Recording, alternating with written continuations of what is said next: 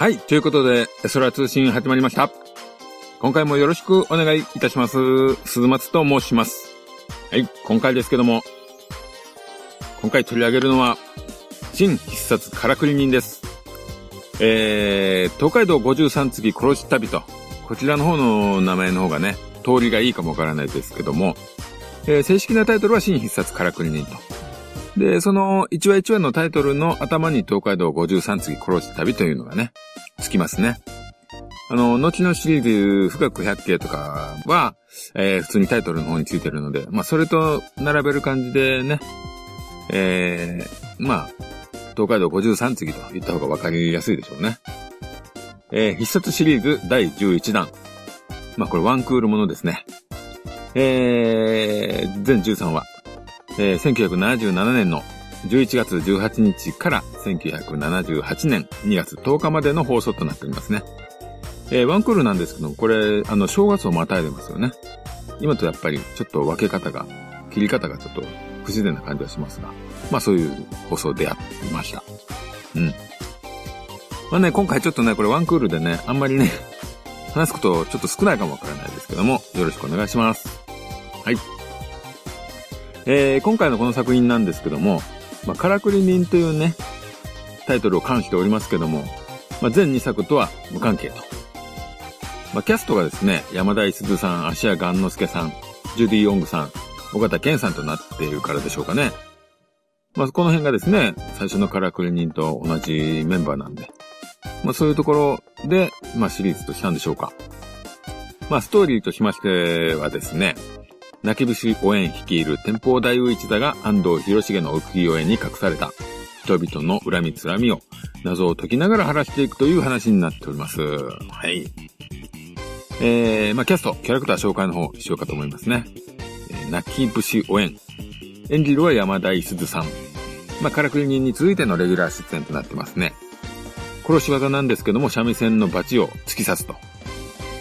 なんかね、仕事人のあたりでやってたバチでね、こう切るという感じよりかはもう本当にぐさっと刺してる感じですね。まあそういう描写の方が多かった気がします。えー、旅芸人一座の座長と。で、まあ三味線で、まあ芸をね、披露しております。まあ安藤広重さんからの依頼をね、えー130両。まあ一仕事10両ですかね。で、受け負ったということになっております。はい。えー、続きまして、ブラヘイ。芦屋雁之助さんですね。まあ、からくり人についてのレギュラー出演と。まあ、殺し技の方なんですが、油を口に含んでろうそくのね、火を通して吹き付け、もう相手を丸焼きにしてしまうというですね。これダイナミックな技ですね。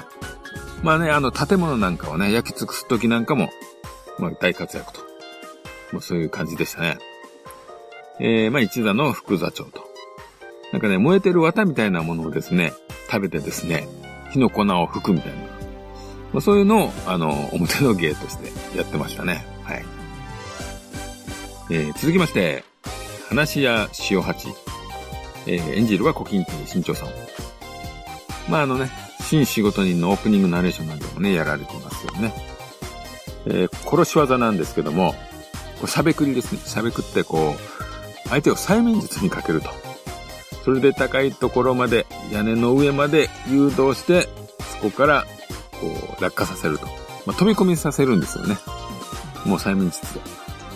まあ、あの、インゲンがね、塩木屋のインゲンがちょっと近い感じがありますけど、あっちは完全に突き落とすんですけども、こちらは自分で飛ばせると。なかなかこれ、凄まじい技ですよね。なかなか他のシリーズでは見られない感じですね。えー、まあ、落語家ですね。表の芸は落語。まあ、設定としては明るくてよく喋ると。女好きで、陽気で。まあ本当に人のいい感じのキャラですよね。うん。なんですけどもね、突然、第7話で突然殉職します。まあちょっと探り入れてる時に銃で撃たれると。撃たれてこうね、もう本当苦しみながらも講座に上がり、芸人としてのね、仕事を務め上げた後に死ぬと。まあね、このね、塩八さんはですね、あんまりちょっとね、作品中出ないですしね、途中で死ぬというね。でね、7話まで出てるんですけども、実際使用機したのは2回だけと。ちょっともったいないですね、この使い方ね。せっかくね、素晴らしい落語家さんを招待しているのに、ちょっともったいないですね。はい。えー、続きまして、小駒さんですね。演じるはジュディ・ヨングさん。まあ、カラクリに続き、えー、2作目と。うん。まあ、殺し技なんですけども、えー、駒をね、相手に飛ばすと。ぐるぐる回ってる駒をですね、相手にこう、投げるとこう、突き刺さるんですね。で、突き刺さったままぐるぐるぐるぐる回ってる。ちょっとドリル的な感じなんですけども。まあそういう殺し技ですね。まあ、おえんさんの義理の娘と、17歳の設定ですかね。うん。まあ、表の芸の方もね、えー、小駒太夫という名前でね、駒を回しております。これ最終回でですね、こう、あの、ランベイさん、近藤正臣さんのね、えー、ちょっと恋をしているような設定がね、割と急に出てきますね。はい。まあ、カノアの恋みたいな感じでね、切なさを最終回で、まあ、出してる役ですね。はい。えー、そして、えー、ランベイ。実は、高野長英。演じるは近藤正臣さんと。まあ、殺し技なんですけども、こう、おえんさんにもらった仕込み杖。まあ、この中がですね、刀のようになってまして、えー、切る、刺すと。しかもね、これが結構大胆にね、バッサバッサいりますよね。あの、昼間とかね、あと、大勢の人を相手にね、普通に剣撃やります。うんまあ、第1話でですね、幕府に追われますね。これがあの、万社の極というやつですね。で、一段に逃げ込んでくると。まあ、2話でね、おえんさんにはもう正体バレてるんですけども、まあ、この、あの、高野長平さんという人ですね、一目人の糸井光の蘭学の師匠にあたりますよね。まあ、このね、設定が最終回で再び、こう、幕府に追われると。で、そこであの、ブラ兵に顔を焼かせて、人数を変えて別の道へと。たもとを分かつというね、別の道へと進んでいくと。近藤さんはですね、仕掛け人18話のゲスト、えー、夢を買います、恨みも買いますに出た時が印象深いですね。あれかっこよかったですよね。西村さなにもですね、ちょっと、ちょっと嫉妬するというか、まあ、叶わねえな、的な役で出てましたね。あとまあ、ずっと後のシリーズになるんですけども、必殺剣撃人にも出てますね。うん、まあ、あれは主役ですね。はい。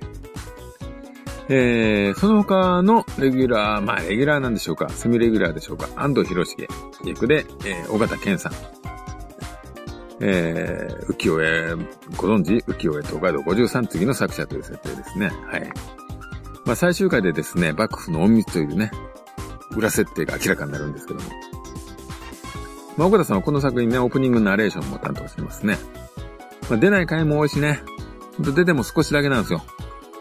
で、あんまりこうね、まあ、うん、なんかちょっと癖のあることをするわけでもないのでですね、ちょっともったいないですけども、まあ、友情出演とかね、特別出演みたいな感じなんでしょうか。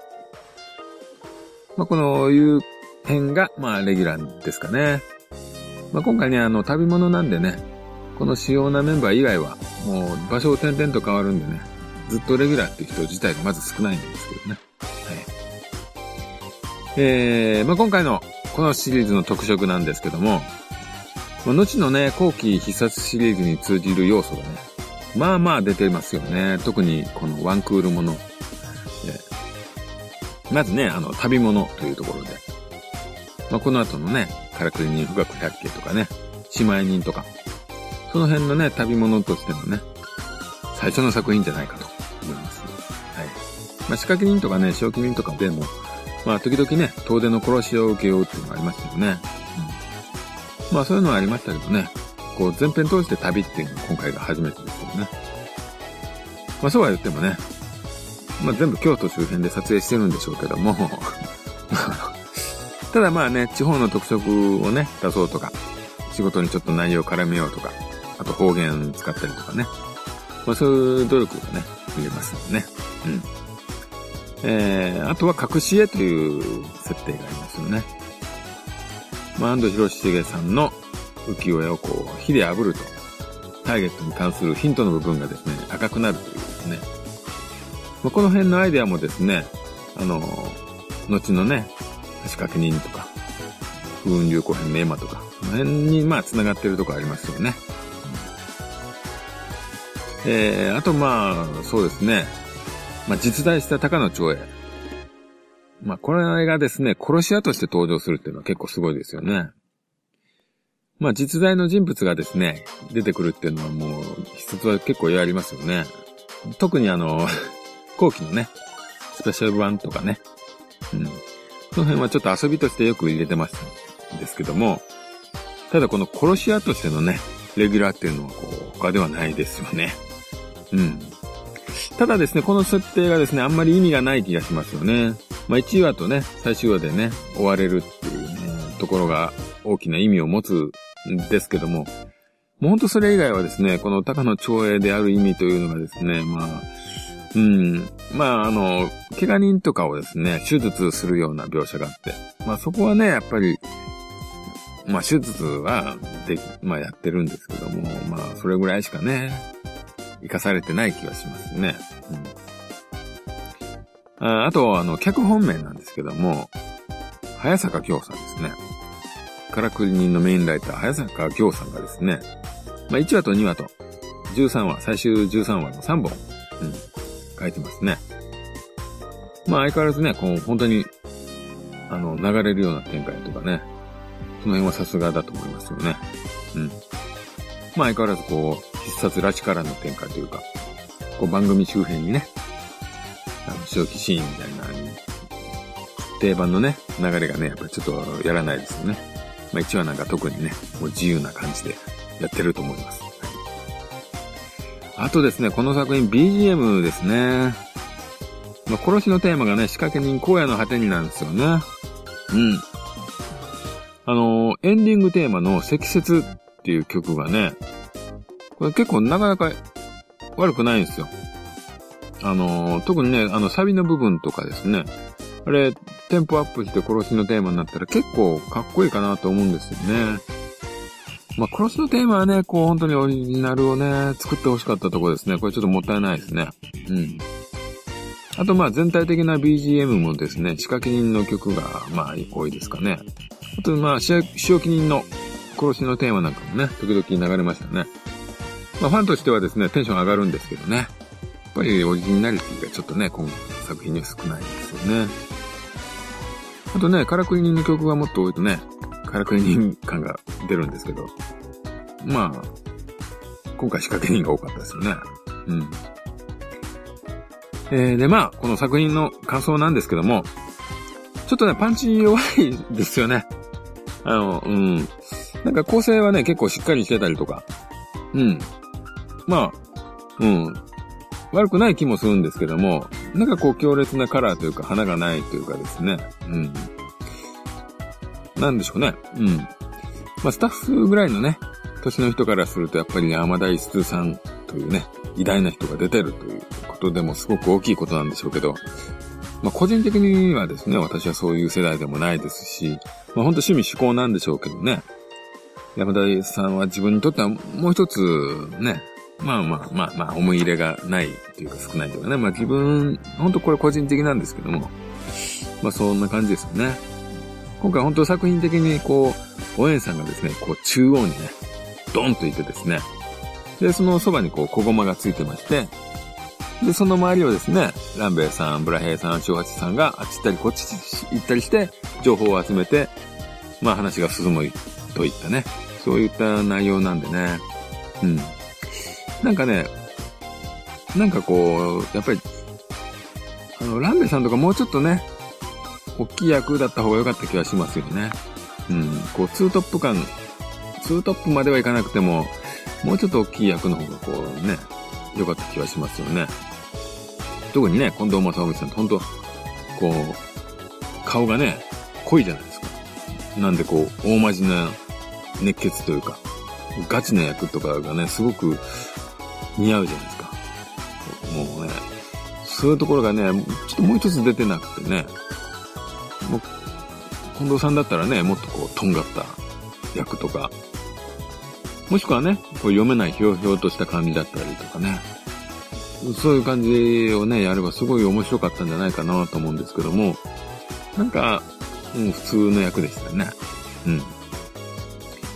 あとですね、こうね、今回あの、珍しくこう、本当にね、レギュラー全員が殺しの技を持ってるんですよね。うん。なんですけども、あの、ランベイさんとブラヘイさんのみが結構ね、殺すと。その二人のみが殺す回がまあまああるんですよ。これすごいもったいないですよね。まあ、先ほども言いましたんですけど、塩八さんなんかね、もう、途中でね、退場しちゃうんでね。これちょっと本当にこう、なかなかいないタイプだったんでもったいないですよね。うん。えー、で、最終回なんですけども、これがですね、こう、まあ、普通の話がね、いつも通りの普通な謎解きがメインで、そこにね、急にこう、最後の最後でこう、ランベイさんが再び追われる身になるみたいなね。というのも実は安藤博重さんの正体が、的なね、そういう展開なんですけども、まあもう一つ盛り上がりに欠ける気はしますよね。うん。そんな感じの、新必殺からくり人です。まあ、ちょっとあの気になったエピソードというか、まあ紹介していきましょうかね。えー、まず第1話。えー、第1話、2話はね、先ほども言いましたですけども、早坂行さん書かれてますんで。まあ1話の方はですね、もうこう、えー、江戸を追われるんですね。この旅一座が。うん。で、そのベースになってた小屋が焼かれて、もうこう戻ってこれない感というか、燃える小屋を見ながら旅立っていくようなね、ちょっと寂しい感じというか、その辺の雰囲気はいい感じでしたかね。うん。まあ話の展開は先ほども言ったように流れるような感じで、見がいはありますね。えー、続きまして第2話。これね、あの、岸田新さんがですね、出てるんですけども、その役がですね、もうまあ、旅ガラスというか、小柄し文次郎をかなり意識したデザインじゃねえかね、服をしたね、えー、モンザブローという キャラが出てきますね。それだけでもちょっと笑えるんで。まあ、岸田新さんはね、なかなか素敵な方なんで。うん、えー、続きまして第3話、えー、加賀まりこさんが出てますね。まあ、ちょっとこの頃の加賀まりこさんはやっぱり可愛いですね。夜ヒット以降しか知らないような人からするとやっぱりなかなかいいですね。はい。えー、続きまして第5話。これ、春之助という役で、えー、ピーターさんが出ております。これなかなかふてぶてしくていいですね。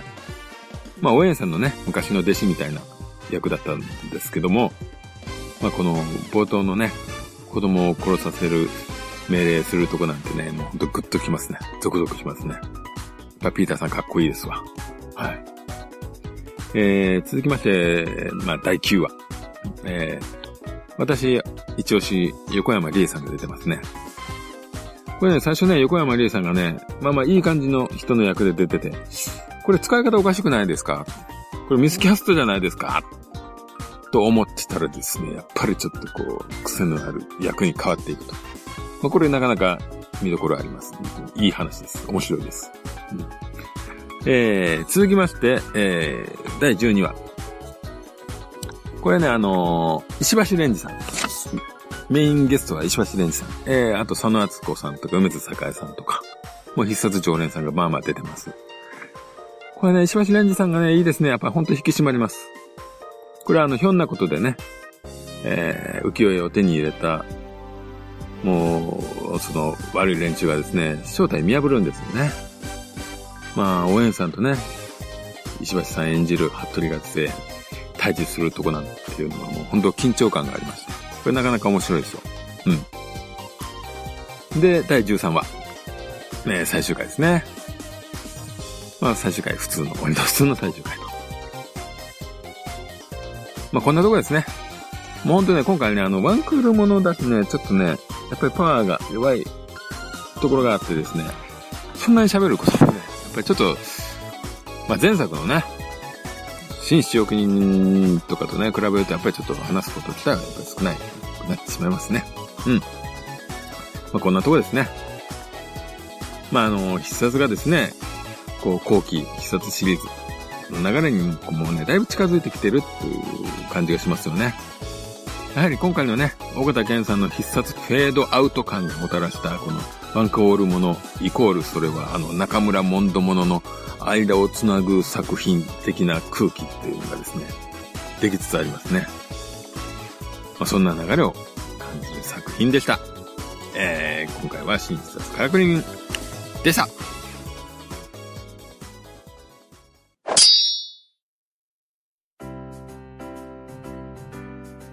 はい、ということで、えー、ね、真実からくりに今回お送りしましたと。まあ、ずっとね、この TVK の放送をね、見て、その感想をね、まとめて、今回喋らせていただいてるんですけども、ここまでね、順番通り来たんですが、TVK が、急に必殺橋掛け人になりました。これはね、本当にね、あの、津川さん追悼のね、意味を込めて、TVK の気の利いた粋な計らいではあるんですけどもね。まあ一応ね、その後、テレビ雑誌で確認したところによると商売人になるようなので、ちょっと安心をしてます。これ、私はこの流れでいくと、必殺橋掛け人をやった方がいいのだろうか。でも、それをやると、必殺全シリーズやらなきゃいけない感があるんでね。ちょっと橋掛け人はやんなくていいかなと。や、あのね、第1話と2話を見た時点で、結構面白いな、面白いなと思ったんですよ。うん。で、まあ、工藤英一さんだったからですかね。やっぱちょっと引き締まった感があって、よかったんですけどね。なんか見てるとね、ずっと見てると、あれ？なんか、あれ？なんかちょっとあれ？あれ？っていう話も出てきて。うん。ね、えー、まあ、当時リアルタイムで見てたんですけどね。うん。たくましんさんをね、全然覚えてないんですよ。で、それ以来の橋掛け人なんで、久々に見たら、たくましんさんかっこいいですね。うん。まあまあ、あの、役柄がですね、普通に秀と正の、ね、同じようなものをやらされててちょっとかわいそうなんですけども、あ、たくましんさんこんなかっこよかったんだ、と、改めてちょっと思いましたですね。そんな作品ですね。斎藤清六さんはなんかやっぱりちょっと、すごいですね。津川さんと一緒に演技してると思うとちょっと笑えてきますね。あの空気感。はい。ね、まあ、仕掛け人は、うん、この、こんな感じでいいですかね。もしご要望あればね、やってもいいですけども。はい。えー、そうですね、最近ですけども、えー、ウルトラマンルーブがですね、結構面白くなってきましたですね。なんかもう違う世界観を、今までのシリーズとやっぱりちょっと違う感じっていうのがですね、この兄弟の成長物語的なところにかなりスポットがいってんでしょうか。なかなか面白くなってきました。というのも、こう、アイゼン役の人がすごくいいですよね。アイゼンさんなかなか強力なキャラですよね。うん。なんか今までみたいにね、本当に暗黒大王みたいな、そんな感じじゃなくて、ちょっと変わった役で面白いですね。うん。とりあえず続けてみる気になりましたね。はい。えー、そして、えー、仮面ライダージオウが始まりましたね。この収録時点ではまだ1話しか見てない、というか1話しか放映してない時点で今収録してるんですけども、うん、まあ、ちょっと1話見る限りはちょっとね、まあちょっと続けてみたいなと思いますよね。